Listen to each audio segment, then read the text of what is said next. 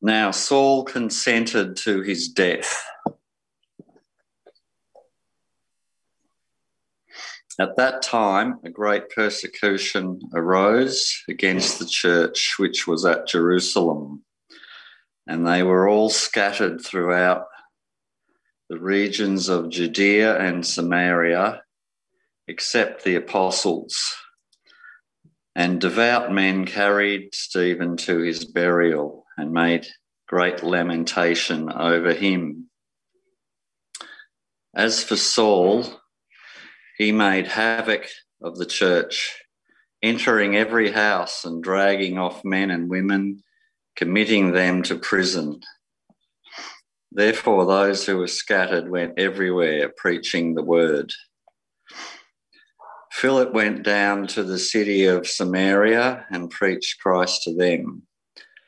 And the multitudes, with one accord, heeded the things spoken by Philip hearing and seeing the miracles which he did. For unclean spirits, crying with a loud voice, came out of many who were possessed, and many who were paralyzed and lame were healed. And there was great joy in that city.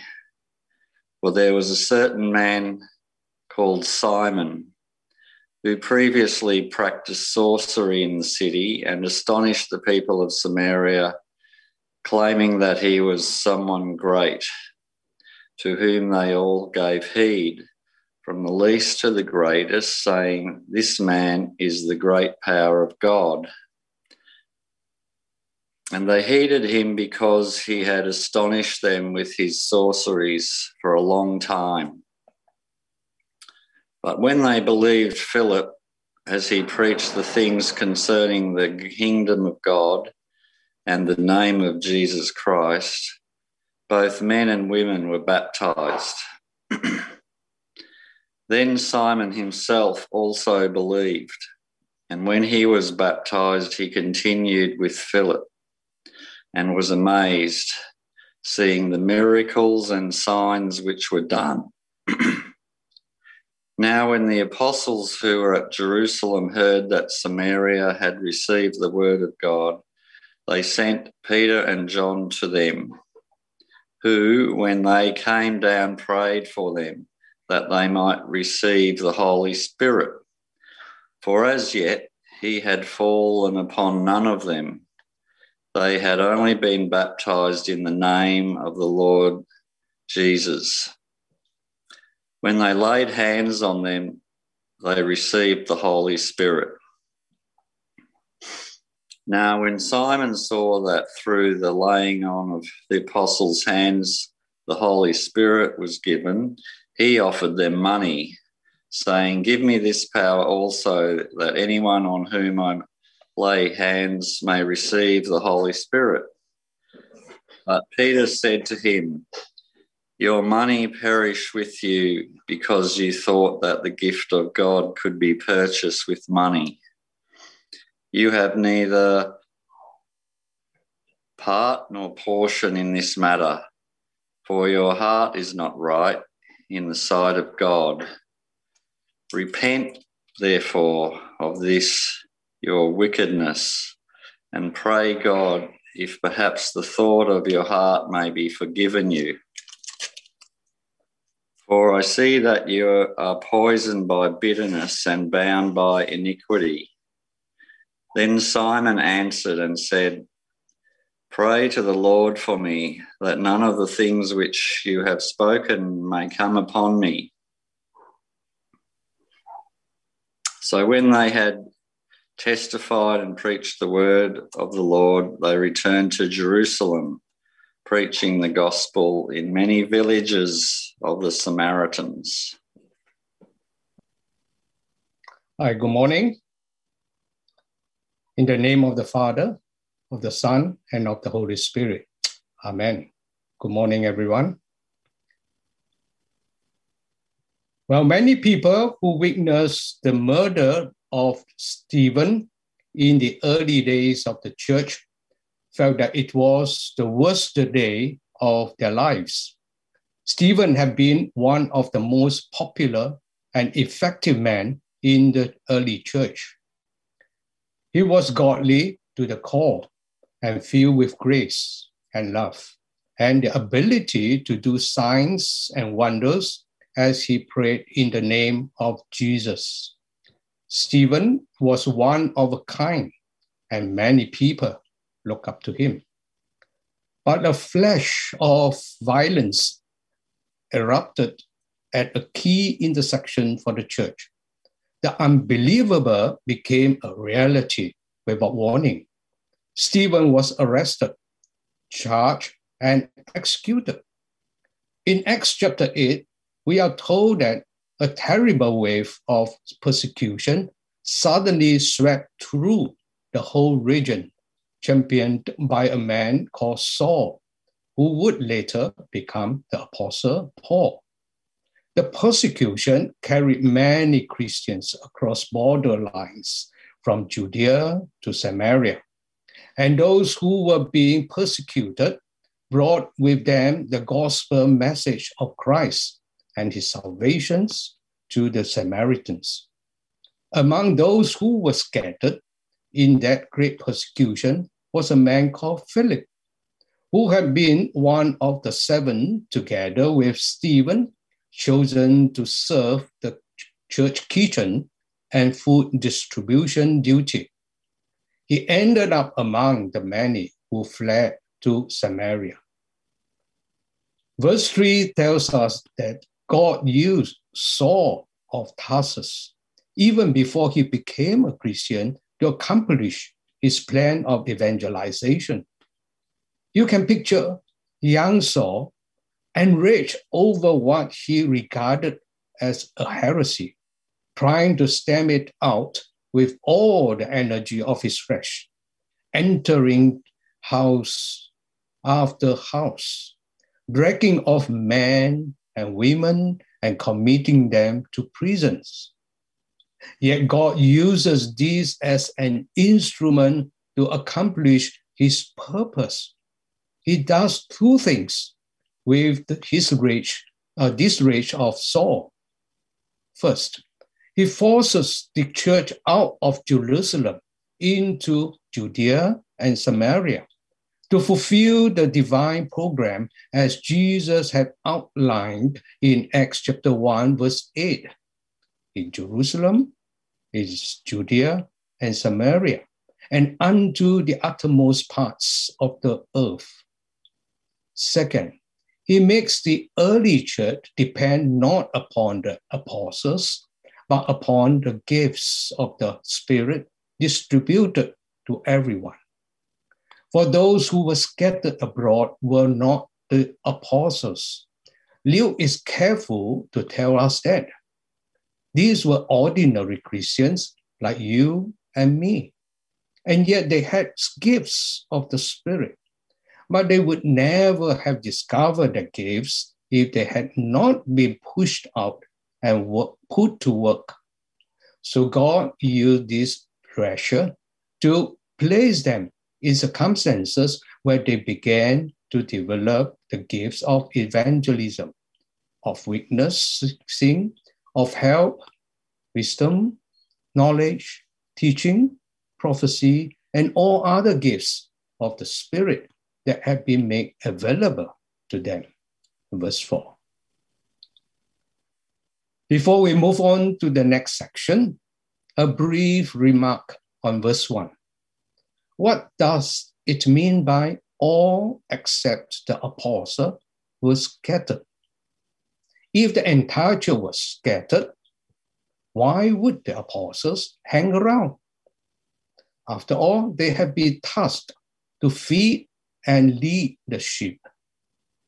So some believe that the persecution described in Acts chapter 8 was in fact probably orchestrated by the Hellenistic Jews and was aimed primarily at the Hellenistic element within the church.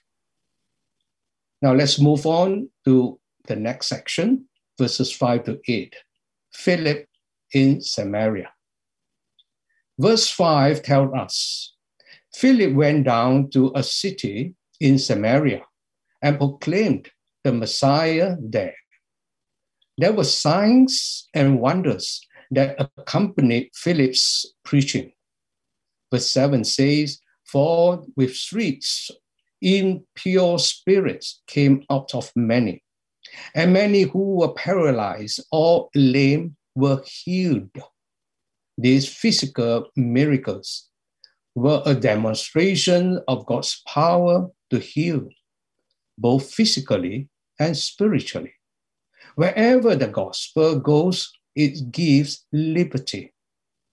In verse 8 say, so there was a, a great joy in that city.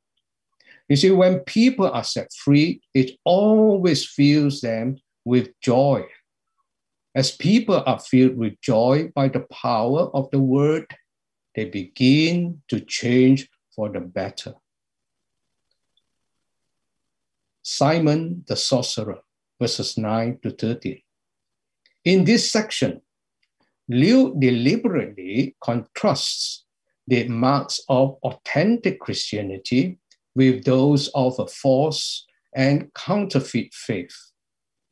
Simon the magician appears in this account as another manifestation of the attack of the devil against the church from within. Simon the sorcerer was famous in the region of Samaria. He was a sorcerer who was able to amaze the people. Because he could amaze them, he could also manipulate them. Verse 10 say, All the people both high and low, gave him their attention and acclaimed, This man is rightly called the great power of God. He had this region under his power of his evil thumb until the arrival of Philip. When Philip came preaching Christ, Simon was no match. His master had been defeated by Jesus and now Simon was feeling the burns of this. Multitudes of those who had been following Simon were converted and followed the Savior. Philip's spirit empowered works make Simon's look like cheap magical theatrics. I suppose Simon thought, if you can't beat them, join them. Thus, verse 13 tells us Simon himself believed and was baptized. And he followed Philip everywhere, astonished by the great signs and miracles he saw. The one who had so amazed the people was now amazed himself. Unfortunately, it would seem that Simon was not amazed by grace. While the New Testament language does not always distinguish between believing and professing to believe. The next section, verses 14 to 25, makes it clear that Simon's profession was false.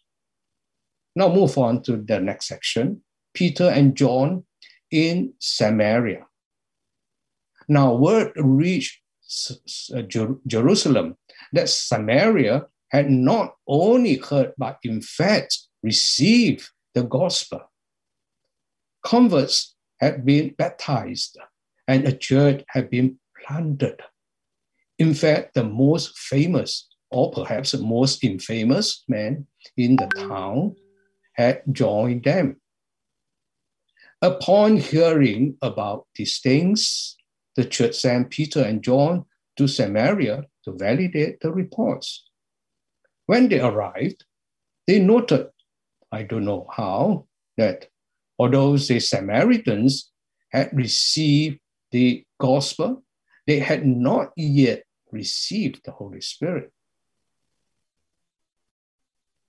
And so the apostle laid their hands on the Samaritans, and as they prayed, for them, the Holy Spirit manifestly came upon them.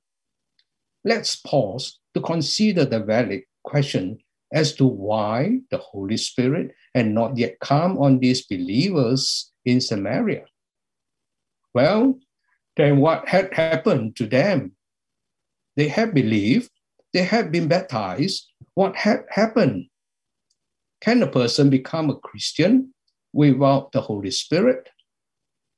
We must be very careful in reading this to see exactly what they had and what they did not have.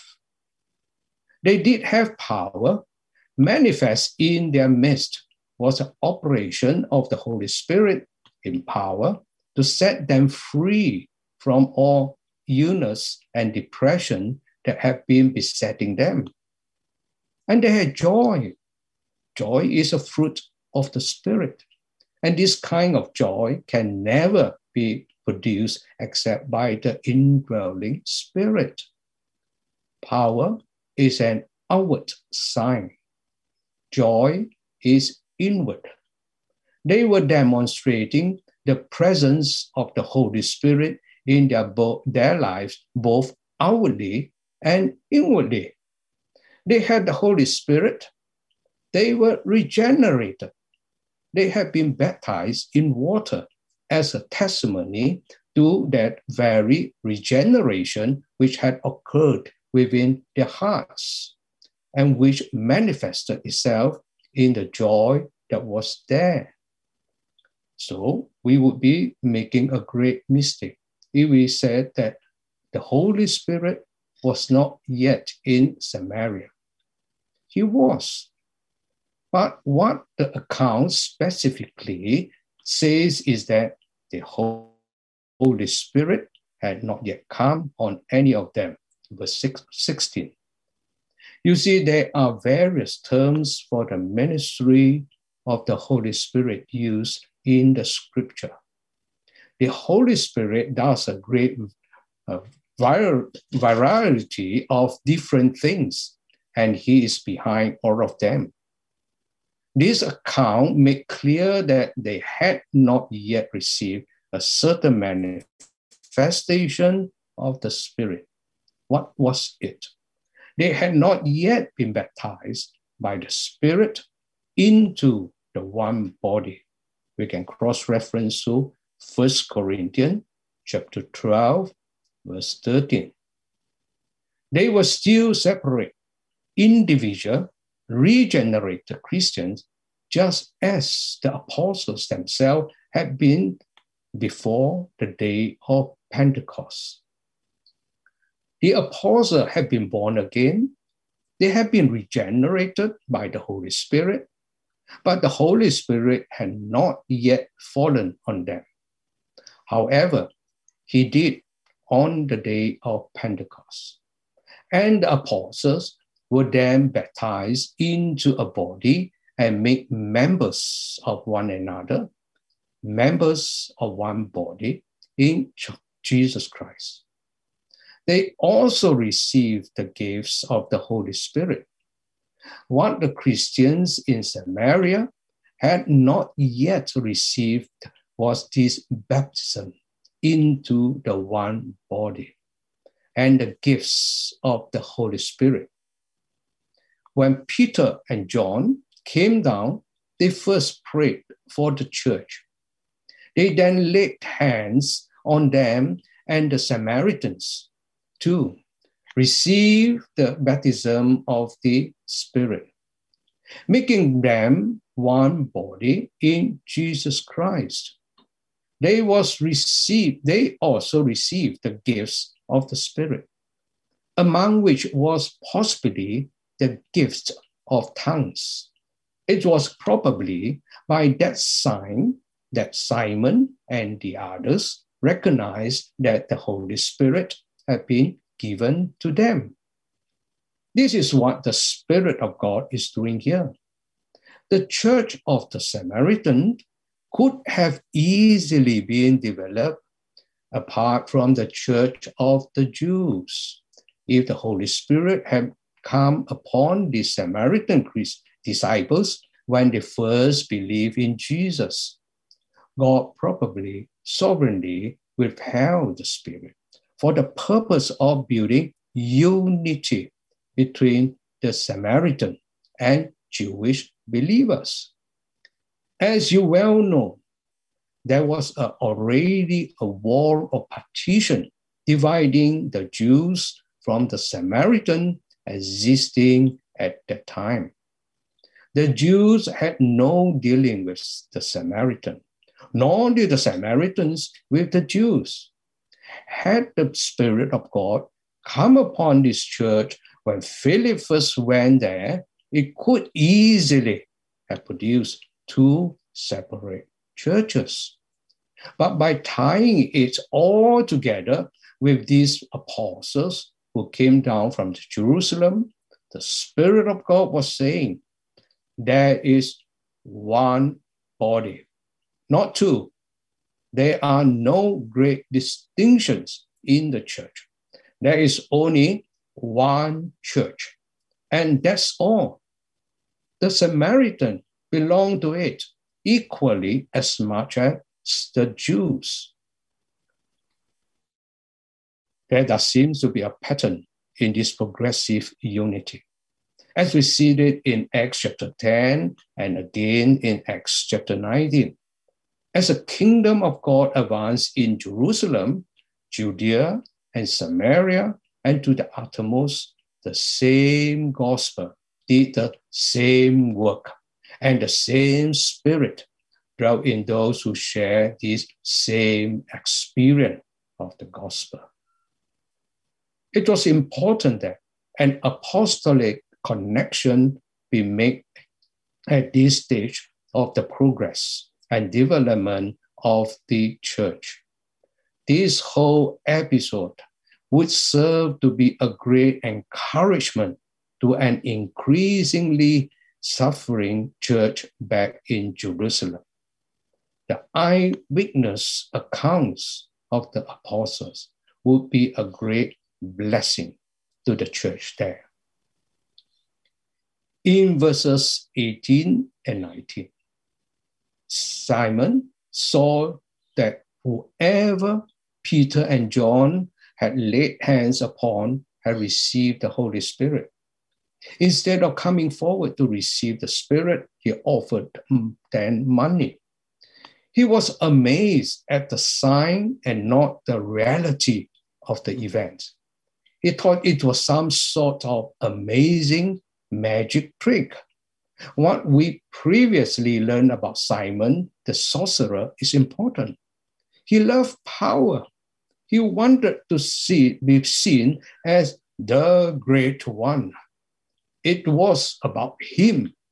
He did not see that he needed to humble himself and receive the gospel, but he saw this as the means to even greater power. This was a trick he could not do. The apostle would soon leave, and he could resume his status as the one everyone held to. Simon had no idea that the Spirit was a gift of God. It was not a magic trick to be purchased. Had he actually experienced the Spirit, he would have known better. His offer received an immediate rebuke from Peter. Peter told him that he had no part in Christ, and he called him to repent of his grievous sin so that he might be forgiven. Verse 22. He could have been struck dead on the spot Yet he is offered opportunity to repent.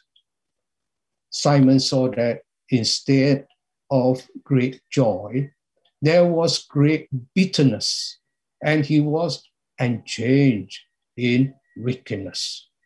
Verse 23. This showed that Simon the sorcerer was no Christian at all. Verse 24 records Simon asking Peter to pray for him, so that nothing you have said may happen to him.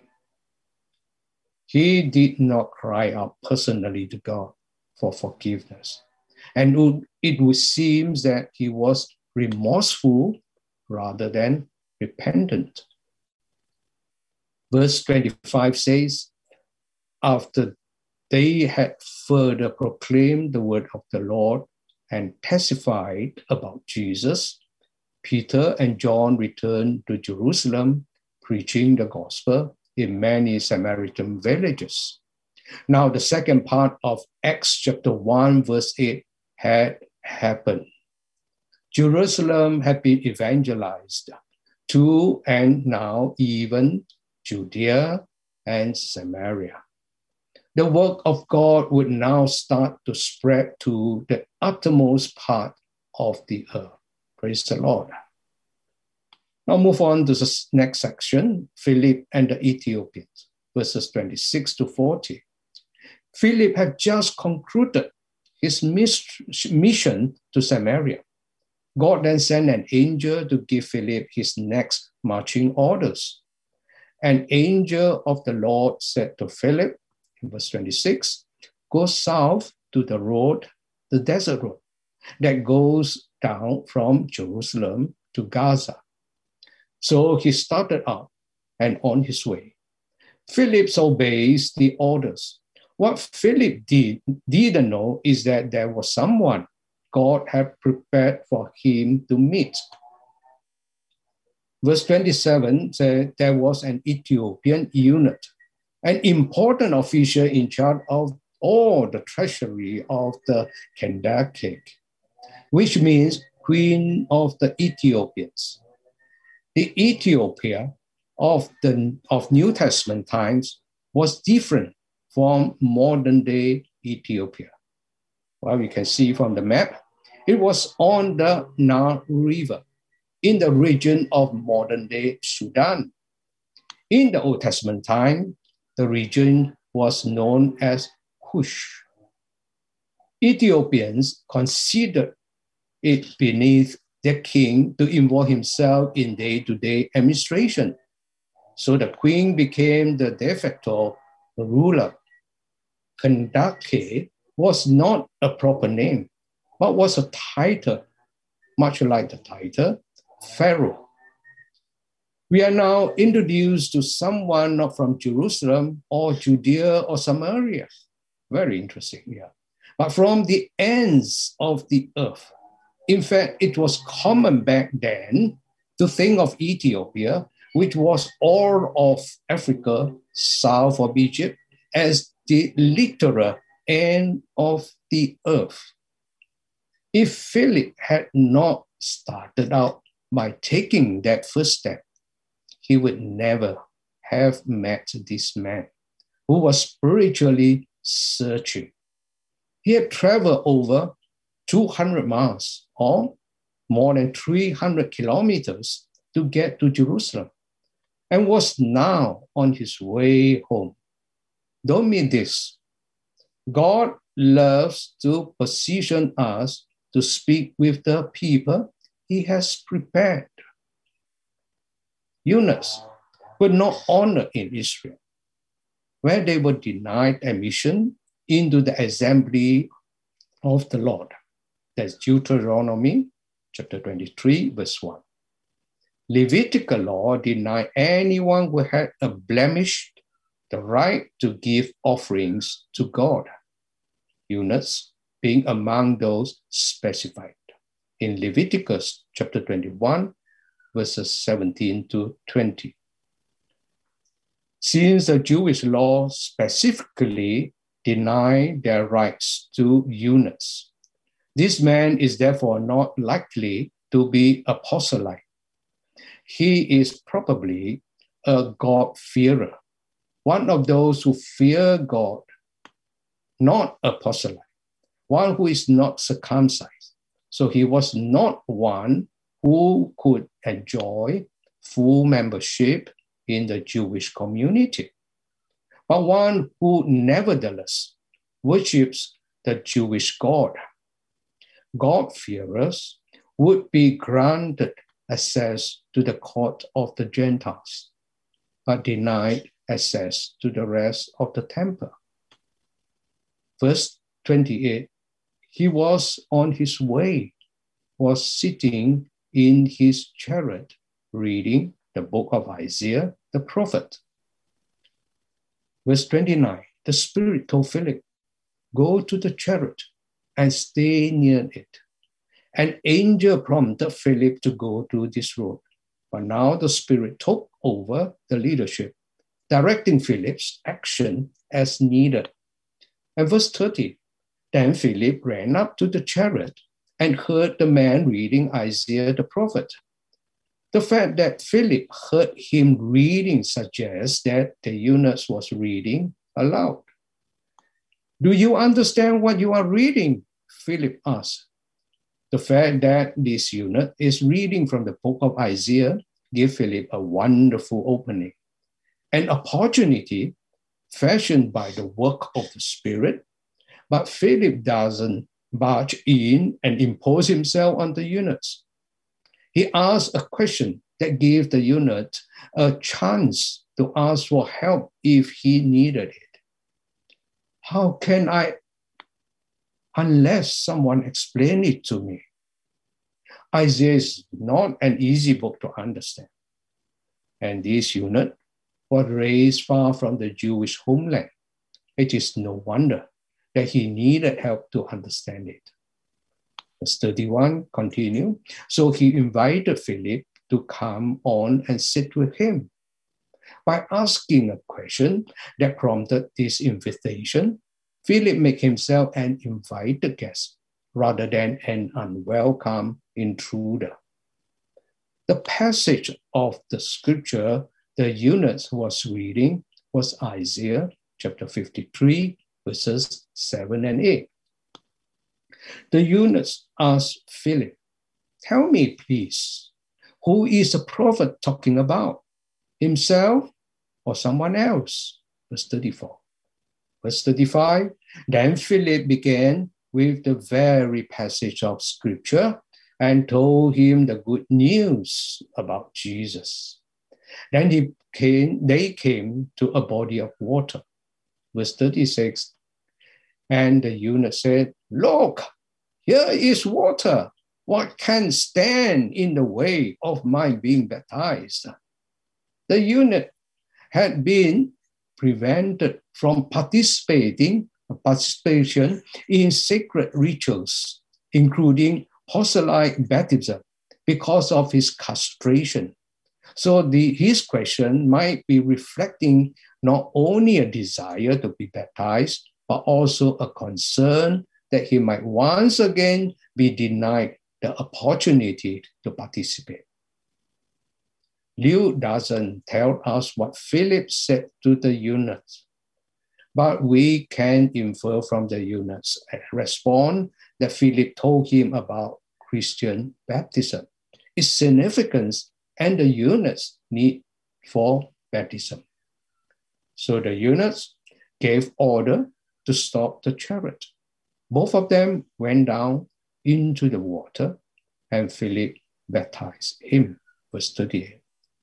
When they came up out of the water, the Spirit of the Lord suddenly took Philip away, and the eunuchs did not see him again.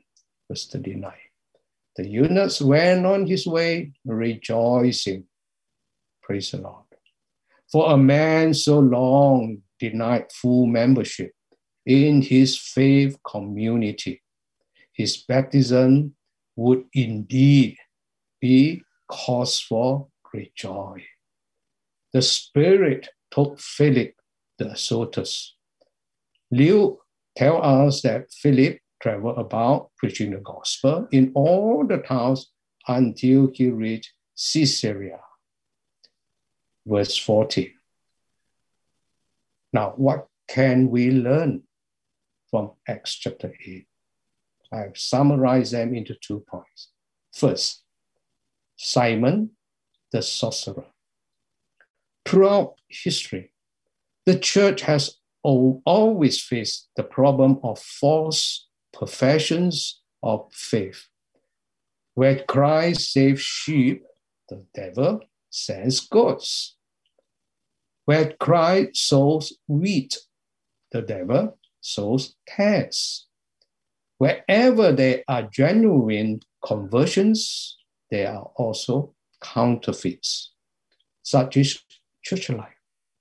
But these should not deter us from the proclaiming the gospel and from offering a judgment of charity towards those who seem to be the real deal. At the same time, we need to beware of the enemy's strategies to infiltrate the church, and we must speak straight when they are detected. Realize that there are many motives that may drive someone to identify himself as a believer. Don't assume too much. Those who are the real deal feel the weight of their guilt. They sorrow with genuine repentance. The true believer looks at what he can give to the Lord more than what he can receive from him. So examine yourself. Why are you following Christ? Simon was not really interested in bringing the Holy Spirit to others. He was interested in the power and the prestige it would bring to himself. Second, the Holy Spirit. Luke is very careful to point out to us the identity of the catalyst that is igniting all the mission work the miracles, the anointings, and the healings. The Holy Spirit is the one who is working through Philip, the Samaritans, and these Ethiopian eunuchs. The truth of the matter is that everything is working because of the Holy Spirit. Everything is in the early church began and ended with the Holy Spirit. We live in a time where it is extremely tempting for us to rely on some human being rather than kneeling down and surrendering everything to the will and the power of the Holy Spirit. We are more tempted to pick up a popular book, attend a conference, or listen to someone speak about all the great things that they have done. We are more tempted to think that they have all the answers. We need then for us to go back to the main source, the Holy Spirit. However, Luke wanted everyone to know the truth about the presence and power of the Holy Spirit. That is one of the main reasons. As you read the book of Acts, you see him reporting on the acts of the Holy Spirit.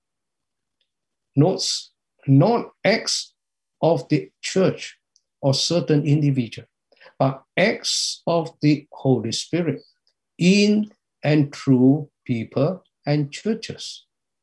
It is his, his desire that we understand that everything begins and ends with the Holy Spirit this morning, the same Holy Spirit is still at work in our world today. The Holy Spirit seeks to be at work. Excuse me. The Holy Spirit seeks to be at work in our churches, in our homes, and in our lives. We will guide us. He will guide us, sorry. He will guide us and orchestrate ways for us to reach out to others to help bring them into the faith. They may not like us. They may come from very different backgrounds, or they could even be from our own family or friends. The key is to allow the Holy Spirit to be in control of your life. This morning, as we close, how is it with you and the power and the presence of the Holy Spirit? Have you allowed the Holy Spirit to cleanse you and infill your heart, mind, and soul?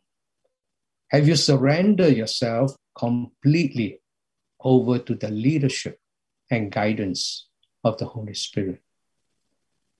This morning, do we need the Holy Spirit in a new and refreshing way in our lives? Do we need to surrender to the will and way of the Holy Spirit?